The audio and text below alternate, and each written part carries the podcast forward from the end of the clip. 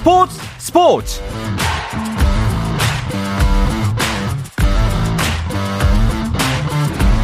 스포츠가 있는 저녁 어떠신가요? 아나운서 홍주연입니다.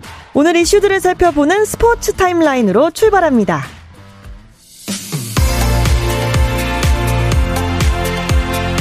프로배구 코트 상황부터 보겠습니다. 남자부는 오늘 경기 결과에 따라서 1위가 다시 바뀔 수도 있습니다.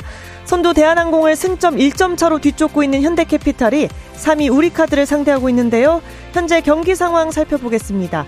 세트스코어 2대 0으로 현대캐피탈이 앞서가고 있습니다. 여자부는 KGC 인삼공사와 페퍼저축은행이 6라운드 시작을 알렸습니다.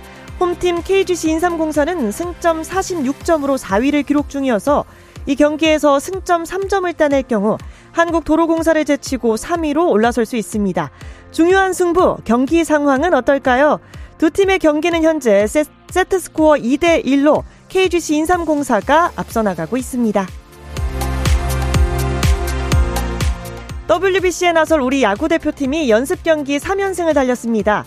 대표팀은 미국 애리조나주 투손에서 KT와 치른 세 번째 연습 경기에서 4번 지명타자로 선발 출전한 강백호의 투런 홈런 등에 힘입어 8대 2로 승리를 거뒀습니다. 지난 17일 NC전과 20일 기아전에 이어 3연승을 달린 대표팀은 내일 KT와 다시 맞붙습니다. 이탈리아 축구리그 나폴리의 김민재가 유럽 축구연맹 챔피언스리그 16강 1차전 이 주의 팀에 뽑혔습니다. 김민재는 같은 팀의 디로렌초, 라이프치히의 요슈코 그바르디올, 레알 마드리드의 나초 페르난데스와 함께 최고의 활약을 펼친 수비수로 꼽혔습니다.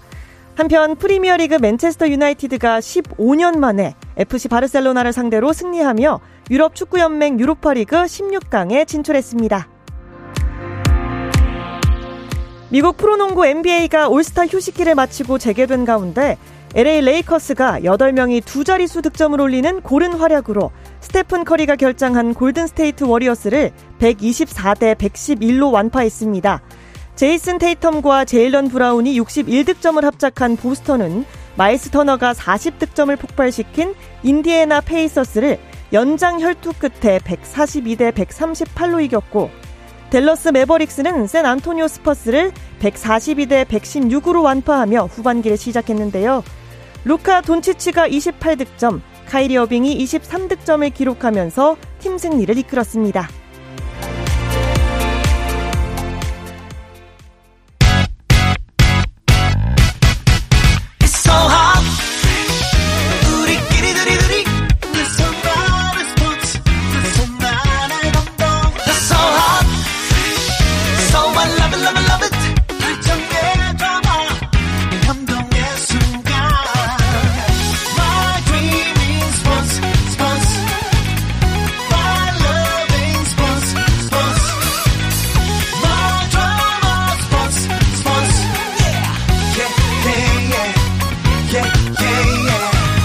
스포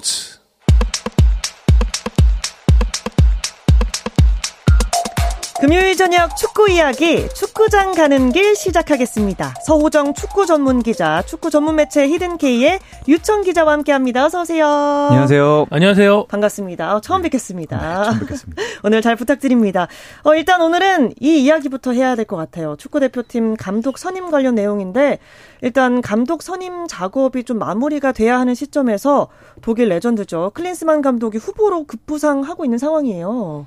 어떻게 네. 보세요? 네. 클린스만 감독은 이제 과거에 독일 대표팀, 미국 대표팀을 이끌었고요. 네. 무엇보다 이제 선수로서 너무 세계적인 명성을 떨쳤던 인물인데 사실 그 대표팀이 이제 감독 선임 작업이 들어간 지난 2개월 동안 클린스만 감독은 어, 과거에 있었던 리스트에 있었던 이름이다라는 정도만 언급됐지 네. 어, 최근에는 거의 언급되지 않고 있었는데 지금 선임을 마무리해야 되는 타이밍에 들어오는 시점에서 어, 대한축구협회가 굉장히 적극적으로 접촉을 하고 있다라는 보도가 그것도 이제 유럽에서도 가장 권위가 높은 네. 독일 키커지 보도로 나왔거든요. 그렇게 되면서 어, 지금 상당히 이 클린스만 감독 선임 가능성에 대한 분위기가 끓어오르고 있습니다. 네. 어, 사실 축구협회가 2월 말까지 감독 선임 작업을 마무리하겠다 했는데 2월 말이에요. 네. 사실 그래서 시기적으로 꽤 신빙성 있는 얘기가 아닌가 싶은데 어떻게 보세요? 시기적으로 보면 정말 신빙성이 있어야 되고요. 네. 왜냐하면 지금 선임 작업을 끝내지 못하면 어, 다음 달 3월 24일과 28일에 콜롬비아와 우루과이전을 신인 감독으로 치르기로 약속을 했기 때문에 네. 아, 지금 선임하지 못하면 사실상 3월 그 대표팀 새로운 감독이 지휘하기 어렵거든요. 그러네요. 어, 말씀하신 대로 어, 2월 말에는 적어도 3월 초에는 선임 자격이 끝나야 음. 감독이 넘어와서 선수를 뽑고 어, 두 경기를 치를 수 있습니다. 그렇겠네요. 3월 초에 뽑혀도 3주 정도의 시간밖에 없는 거니까 좀 네. 급해 네. 보이기도 합니다. 어, 사실 클린스만 하면 이 독일 대표팀 유니폼을 입고 또 금발 휘날리면서 골망을 흔들던 모습으로 기억하시는 분들이 꽤 많더라고요. 네. 뭐 현역 시절 별명이 황금 폭격기였었죠. 음, 네. 그만큼 득점을 상당히 잘하고 어, 특히나 국내 이제 팬들 어, 40대, 50대, 60대 팬들에게 이 클린스만이라는 이름이 더 강렬하게 남을 수밖에 없는 이유가 있는데 94년 미국 월드컵에서 이제 조별리그 최종전 한국과의 경기였습니다. 네. 당시에 이제 클린스만이 두 골을 넣었고 특히 환상적인 이 발리슛을 성공시키면서 당시에 역시 세계 최고의 공격수라는 건 이런 것이구나라는 음. 거를 대한민국에 너무 강렬하게 네. 각인시켜줬기 때문에 그게 지금까지도 이어지고 있을 거고요. 소속 팀에서의 경력도 상당히 화려한데 뭐 슈투트가르트에서 프로로 데뷔해서 득점왕도 차지했었고 그 뒤에는 이탈리아의 인터밀란을 넘어갔고 프랑스의 AS 모나코 또 그 손흥민 선수가 지금 몸담고 있는 토트넘에서도 네. 짧은 시간이었지만은 굉장히 강렬한 활약을 펼쳐가지고 음. 사실은 이제 클린스만의 활약이 종종 손흥민 선수의 활약하고 비교되기도 합니다. 그 정도로 대단한 선수였고 선수 생활 말년은 이제 미국 무대 예, 미국인과 결혼을 하면서 미국 무대에서 마무리를 지었습니다. 네. 선수 생활 내내 어떻게 보면 항상 늘 강렬했고 음. 좀 화려했던 선수로 기억되고 있는 것 같습니다. 그런데 사실 선수로서 레전드인 건 알겠는데 선수로 잘하는 것과 또 감독으로서 잘하는 건 또 별개잖아요. 감독으로서는 어땠어요? 어, 부침이 있었습니다. 음, 출발은 네. 매우 좋았고 사실 은퇴 후에 바로 독일 대표팀을 이끌고 자국에서는 2006 독일 월드컵에서 4강에 올랐고요. 음. 2011년에는 미국 감독 어, 지휘봉을 잡고 사실 미국에서 오래 살았습니다. 네. 그래서 2014 브라질 월드컵에서 미국을 16강에 올려놓기도 했고요. 어, 무엇보다도 독일 대표팀 체질을 개선하는데 독일 대, 그 축구의 체질을 개선하는데 상당히 좋은 음. 역할을 했다는 평가를 받았는데 받았는데 아, 이거는 지도자 촉이고요. 네. 아, 한동안 야인으로 지내다가 2019년에 헤르타 베를린 감독으로 부임했는데 10경기에서 3승 3무 4패를 기록하면서 세 달 만에 물러났고 음. 이때 물러나면서 받았던 비난이 좀 과거에 머물러 있던 것 어. 같다라는 것이었고 없고 그 이후로도 지금 감독직을 어, 수행하지 않았기 때문에 음. 어, 최근 팬들은 좀 오래된 분을 모셔오는 게 아니냐 혹시 데려온다면 네. 그런 비판도 있긴 합니다. 그런 우려가 있는 상황인데 어, 마지막 즈음에는 좀 안 좋은 모습도 보이긴 했는데 그 전에는 어쨌든 좋은 모습을 보여줬잖아요 감독으로서 그런 모습들이 아마 축구협회에서 높은 점수를 받고 있는 게 아닐까 싶은데 맞나요? 네 이제 고저점이 그러니까는 명확한 거죠. 네. 어, 근데 이제 좋은 점수를 주는 부분이 어떤 부분일까라고 생각을 해본다면 일단 큰 대회 경험이 많습니다. 아, 월드컵을 이제 두 차례나 경험을 했고 또 유럽의 최고의 대표팀 그리고 또 제3 대륙에서의 굉장히 경쟁력이 높은 미국 대표팀 이렇게 이끌어봤다는 점 그리고 어, 성공적이지 못했지만은 바이에른 미넨, 헤타 베를린 같은 또 빅클럽들을 음. 이끌어봤다는 점도 아무래도 그런 경험에서 높은 점수를 줄 거고요. 일단 크리스만 감독이 긍정적으로 평가받는 부분은 어, 그러니까 전술적인 부분에서 역량은 조금 아쉽지만은 큰 틀에서 팀을 이끌어가는 리더십이라든가 네. 그런 그림을 상당히 잘 그리는 음. 감독이다라는 평가를 받고 있는데요. 어, 아무래도 또 우리 지금 대표팀이 유럽에서 활약하는 선수들이 굉장히 많다 보니까 그런 선수들에게 뭔가 강렬한 어, 그 인상이나 리더십적인 측면에서 줄 수 있는 명망도 어느 정도는 필요한 게 사실이거든요. 네. 그런 부분에서는 클린스만 감독이 많은 부분을 채워주고 있습니다. 네. 어, 그리고 이 클린스만 감독 얘기가 나오는 이유 중에 하나가 현재 이 국가대표 전력 강화 위원장이 어, 마이클 밀러인데 독일 출신이라는 것도 영향이 있을 거다 이런 얘기가 있거든요. 어, 뭐 선임 자체에 영향이 있다기보다는 네. 저는 협상하기는 쉽지 않았을까. 아. 왜냐하면 같은 말로 대화를 할 수가 있고 그쵸. 그리고 협상이 혼자 하는 게 아니잖아요. 그 위리엄 클래스만이 한국과 인연도 깊고 뭐 옛날 차범근 전 수원 삼성 감독과의 인연도 있고 네. 어, 차두리 지금 뭐 TSG 위원과도 관련이 있기 때문에 아무래도 그쪽의 호감도 높을 수는 음. 있다고 생각은 듭니다. 근데 다만 뭐 독일 위원장이고 차두리도 있기 때문에 독일 사람을 데려왔다는 것은 아니고 음. 네. 뭐 인연이 협상을 쉽게 만들 수 있다는 생각은 듭니다. 긍정적인 영향 정도 줬다라고 네. 보면 되겠네요.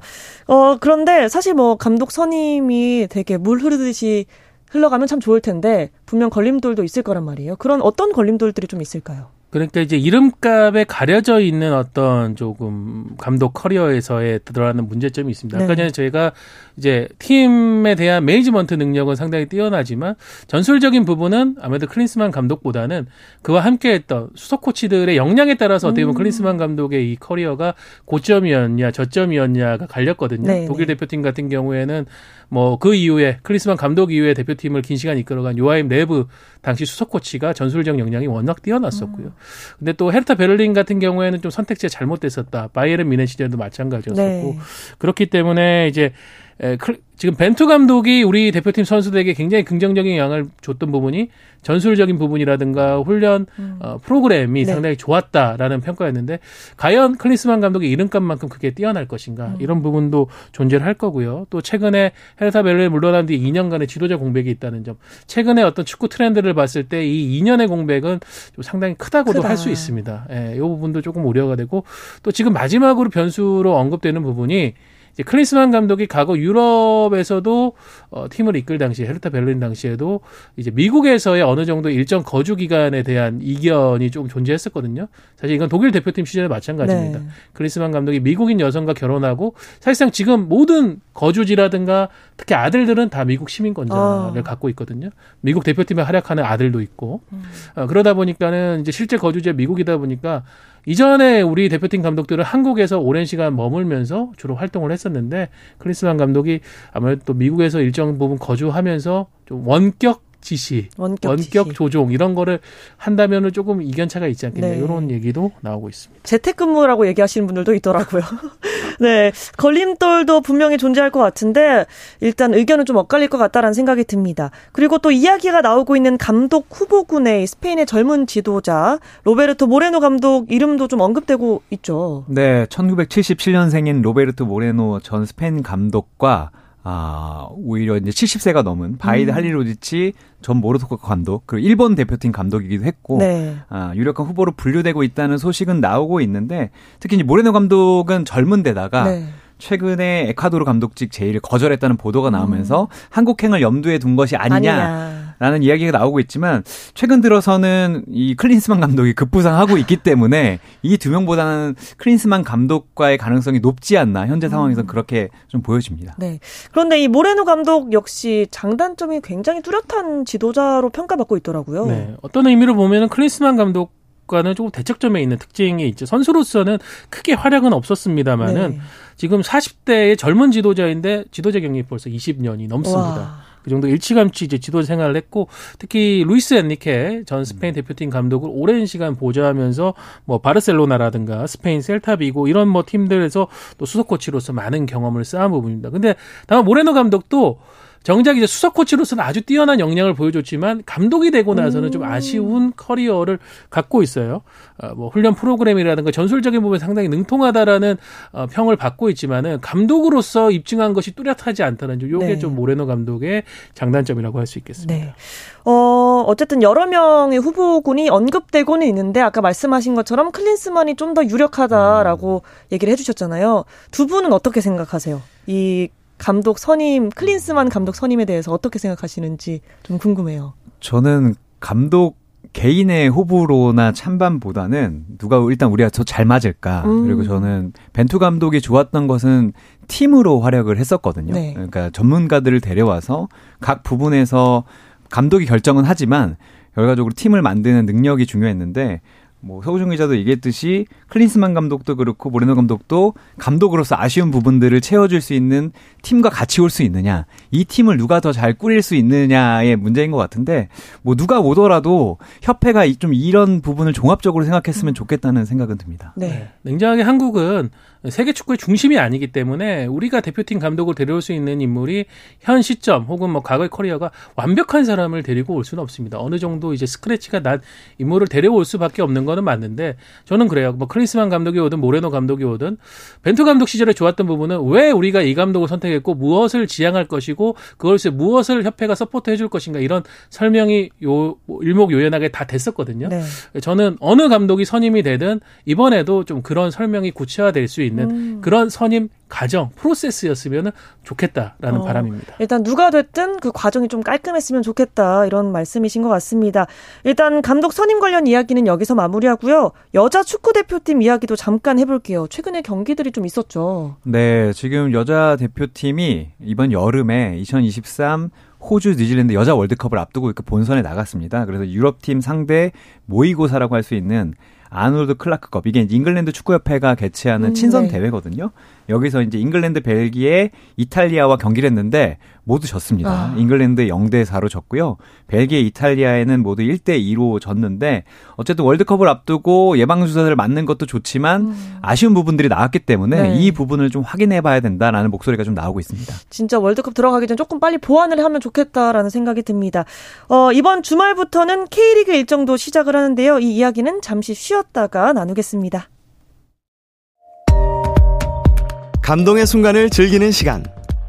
KBS 일라디오 스포츠 스포츠. 네, 서, 어, 잠시만요. 죄송합니다. 금요일 저녁 축구 이야기 축구장 가는 길 듣고 계십니다. 축구 전문 매체 히든K의 류청 기자, 서우정 축구 전문 기자와 함께하고 있습니다. 어, 벌써 K리그가 개막을 합니다. 어, 어떻게 생각하세요? 이번 개막 좀 빠른 것 같다는 생각이 들거든요. 네. 어, 근데 또 작년 같은 경우에는 이제 카타르 월드컵을 위해서 일정을 10월 말에 모두 맞춰야 되다 보니까 네. 오히려 2월 이제 초중순경에 좀 대회가 열렸던 거에 비하면은 한 2주 가량 늦춰졌는데 그래도 아직 약간 꽃샘 추위가 있기 때문에 경기장을 찾는 많은 팬분들께서 좀 두툼한 옷을 입고 가셔야 될 것 같고요. 아, 월드컵으로 인해서 지금 11월, 12월, 1월, 2월까지 약 4개월 가까운 휴식기가 있었기 때문에 팬들이 또 이 축구에 대한 갈증이 더 컸을 음. 거라고 느껴지고요. 약간 아쉬운 점은 어 우리가 이제 카타르 월드컵에서 상당히 좋은 성과를 얻으면서 축구에 대한 관심이 환기가 됐었는데 네. 요 텀이 조금 길었다는 아. 점. 그래도 아직은 열기가 남아 있으니까 요거 빠르게 좀 이어갔으면 좋겠습니다. 네. 어 일단 지난 시즌과 비교해서 달라지는 점이 좀 있을까요? 달라지는 점이 상당히 좀 많은데요. 일단 참가 팀이 늘어납니다. 네. K리그라고 하면 K리그 1과 K리그 2, 그러니까 1부 리그, 2부 리그가 존재하는데 지난 시즌에는 1부에서 12팀, 2부에서 이제 11팀이어서 총 아, 23팀이었거든요. 근데 이번에 2부 리그에 충북 청주, 천안 시티가 들어오면서 음. 총 25개 팀이 네. 됐습니다. 그리고 외국인 보유 숫자도 달라졌습니다. 아, 지난 시즌까지는 어, 국적 불문화 외국인 선수 3명, 그리고 AFC 그러니까 아시안 쿼터 1명, 동남아시아 쿼터 1명, 그래서 총 5명까지 이제 경기에 나설 수 있었는데 이번에는 아, 국적 무관한 외국인 선수 5명에 네. AFC 가맹국 국적, 그러니까 아시아 쿼터 1명까지 6명을 보유할 수 있고 뛰는 것은 예, 뛰는 것은 한 번에 뛸 수 있는 것은 국적 무관 선수 3명에 AFC 선수 1명, 어. 4명까지 외국인 선수가 뛸 수 있습니다. 네. 다만 이제 K2는 앞서 말씀드린 대로 아, 외국인 선수 3명, 아시아 쿼터 1명, 동남아시아 쿼터 1명이 유지가 됩니다. 네. 그리고 뭐 임대 기간에 따라서도 좀 임대를 탄력적으로 운영하고 있기도 하고요. 어, 제가 좀 주목해서 보는 것은 출장 정지 징계를 받은 코칭 스태프가 예전에는 어, 경기만 지휘할 수 없었지 어, 라커룸에 들어가거나 기자회견을 하기도 했었는데 네. 이제는 피파 규정에 맞춰서 라커룸의 출입이 금지되고 음. 공식 기자회견과 경기 전후 인터뷰도 할 수 없습니다. 어, 좀 많이 제한된다는 느낌이 좀 드네요. 네. 일단 가장 주목받는 건 팀들의 전력이 지난 시즌과 비교해서 어떻게 변화했고 또 판도는 어떻게 변할까인데 이 부분은 어떻게 보세요? 네. 어, 이적 시장이 조금 더 활발하게 진행이 되다 보니까 이전보다는 선수들이 많이 옮겨가고 이제 새로운 팀에 합류하면서 전력 변화 폭이 큽니다.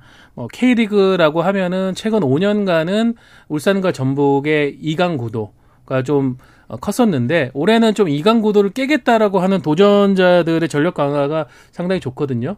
어, 지난 월요일에 열렸던 미디어데이에서도 K리그와 12개 팀 감독들이 예상한 올 시즌의 어떤 전력 평가를 볼 때도 네. 뭐 울산 전북은 당연히 상수로 놓고 있지만은 여기에 대한 제주, 서울, 인천의 도전이 상당히 거셀 것 같고요. 음. 특히 서울 같은 경우에는 국가대표 공격수 황의조 선수 영입했고 인천은 지난 시즌 MVP급 활약을 했던 신진호 선수를 영입하면서 상당히 전력을 더하면서 어, 이 양강 구도에 대한 도전을 한다는 그런 평가입니다. 네. 판도가 어떻게 흘러갈지 좀 궁금한데 일단 개막전 매치업들을 자세하게 살펴볼게요. 일단 공식 개막전부터 굉장히 흥미롭습니다. 네. 제가 어제 이걸 취재하다가 상당히 놀라운 소식을 들었는데 네. 울산 현대 유니폼을 살려고 팬들이 밤을 샜다라는 얘기를 듣고 아... 거짓말이라고 생각을 했거든요. 아, 그리고 지금까지 2만 8천 석 정도가 팔렸고 벌써요. 어, 그리고 팬들이 이제 3층 자리보다는 2층이나 1층에서 보겠다면 취소표를 기다리고 있어서 음. 아마 경기 당에는 3만 석 3만 명 이상 들어올 거라는 네. 소식도 있습니다. 그리고 지난 시즌 이제 우승을 다퉜던 팀들의 대결인데다가 무엇보다 아, 이 두 팀은 어, 시즌 전에 맞붙은 적이 있습니다. 음. 아, 아마노둔 선수가 울산 유니폼을 입었다가 전북 유니폼을 입는 상황에서 홍명보 감독이 네. 울산 홍명보 감독이 아마노둔을 일종의 어, 요즘 말로 좀 타격한다고 할까요? 저격했죠. 네, 저격했고 네. 아마노준도 이제 그에 좀 맞서는 상황이 있었고 게다가 바로 간 것은 아니지만 또 울산에서 뛰었던 이동준 선수도 음. 전북 유니폼을 입었거든요. 네. 이두 팀은 우승을 향한 이제 자존심 경쟁에 아, 이적 시장에도 불이 붙었기 때문에 음. 상당히 아, 재미있는 매치업이 될 것 같습니다. 네. 어, 일단 그 내용만 봐도 좀 재밌는데 일단 다른 얘기를 해보자면 월드컵 스타죠 조규성 선수는 결국에 전북에 남았어요. 네, 월드컵에서의 맹활약 이후에 유럽행이 굉장히 뜨겁게 논의가 됐었는데 결과적으로는 이제 전북에 잔류했습니다. 전북 입장에서는 뭐 천군만마죠. 어. 근데 전북은 어, 계속 잡아둔다기보다는 여름 이적 시장에서 유럽으로 가는 것이 굉장히 좀 유리한 부분이 많기 음, 때문에 네. 이제 그때는 이제 보내주겠다. 그러니까 어, 조기성 선수가 아마 전반기를 전북 소속으로 활약을 하고 유럽 무대로 갈 전반기. 가능성이 높습니다. 네. 그래도 전반기가 아무래도 초반 성적이 또 중요하다는 측면에서 조기성 선수의 활약은 기대가 될 텐데 또 저도 오늘 들은 정보에 의하면 네. 지금 원정 경기이기 때문에 전북 선수단이 오늘 이제 울산으로 입성을 했거든요. 어, 전북이 머무는 호텔에 이미 300여 명의 조기성 선수 팬들이 운집을 해서 기다리고 있었다고 하니까 아. 여전히 월드컵 스타로서의 이 영향력이 남아 있는 것 같습니다. 어, 대단합니다. 어, 아까도 잠깐 얘기해 주셨지만 이 아마노와 홍명보 감독의 신경전 때문에 더 재밌게 기다리고 있는 팬들이 있을 것 같아요. 네, 일본에서도 이걸 정말 흥미롭게 지켜보고 음, 있더라고요. 네. 네. 어떻게 된 거냐 얘기를 들었을 정도인데, 아, 나마노 선수는 전북 유니폼을 입었지만 울산 유니폼을 입은 또 같은 국적 에사카 선수도 음, 있는데, 음, 에사카 선수도 상당히 좋은 선수여서 울산도 지금 칼을 갈고 있고요. 아. 아, 특히 이 두 팀의 맞대결은 개막전이기도 하지만 우승 향방을 정말 결정지을 수 있습니다. 지난 시즌에는 울산이 2승 1무 1패로 앞서면서 우승을 했거든요. 음, 네. 아마도 아마노 선수 에사카의 대결도 있지만 승점 3점에 대해서도 아. 상당히 관심이 모아집니다. 네, 참 재밌을 것 같다라는 생각이 듭니다.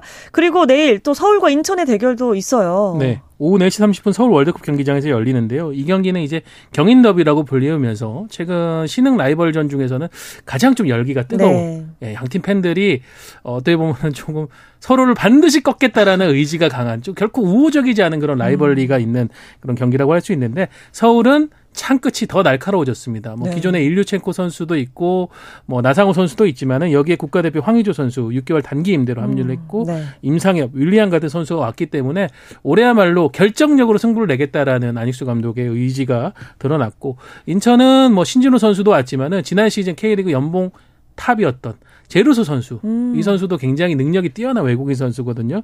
여기다가 벨기에에서 맹활약을 했던 또 새로운 외국인 선수 은포크 선수도 왔고요. 음.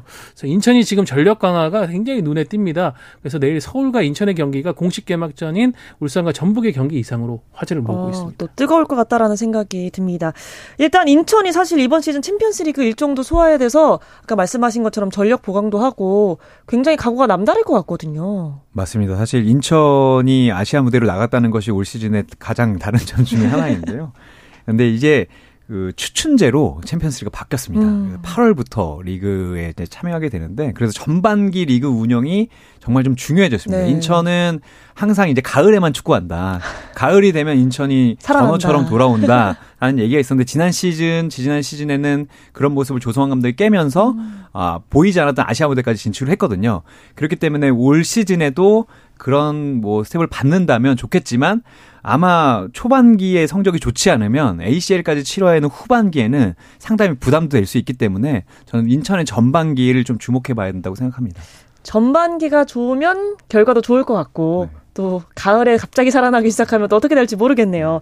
그리고 내일 또 한 경기가 더 있습니다. 수원 삼성대 광주의 경기죠. 네. 정반대의 이제 지난 시즌 말미를 보냈던 두 팀의 대결인데 수원은 이 명가라는 이름이 좀 무색할 정도로 음. 승강 플레이오프로 떨어지면서 2부 리그 강등 위기까지 맞았었죠. 가까스로 살아남았지만은 올해 좀 절치부심하면서 명예 회복을 해야 되고 광주는 지난 시즌 K리그 2에서 압도적인 성적으로 우승을 차지하면서 승격을 했습니다. 네. 그래서 이 두 팀의 대결도 상당히 지금 화제를 모으고 있습니다. 네.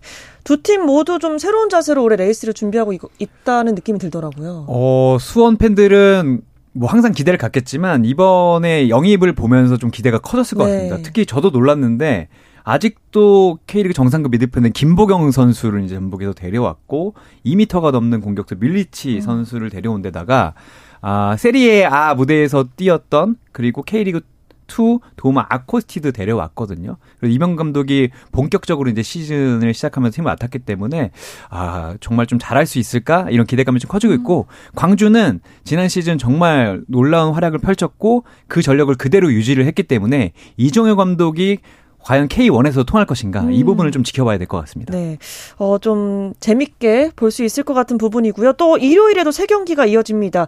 어, 일정과 관전 포인트까지 함께 좀 짚어주시죠. 네, 포항과 대구의 경기가 일요일에 열리는데 이 경기는 어, 포항의 새로운 외국인 공격수 제카 선수에게 관점, 관심이 모이고 있습니다. 왜냐하면 제카 선수는 지난 시즌 대구 유니폼을 입고 맹활약을 했던 선수거든요.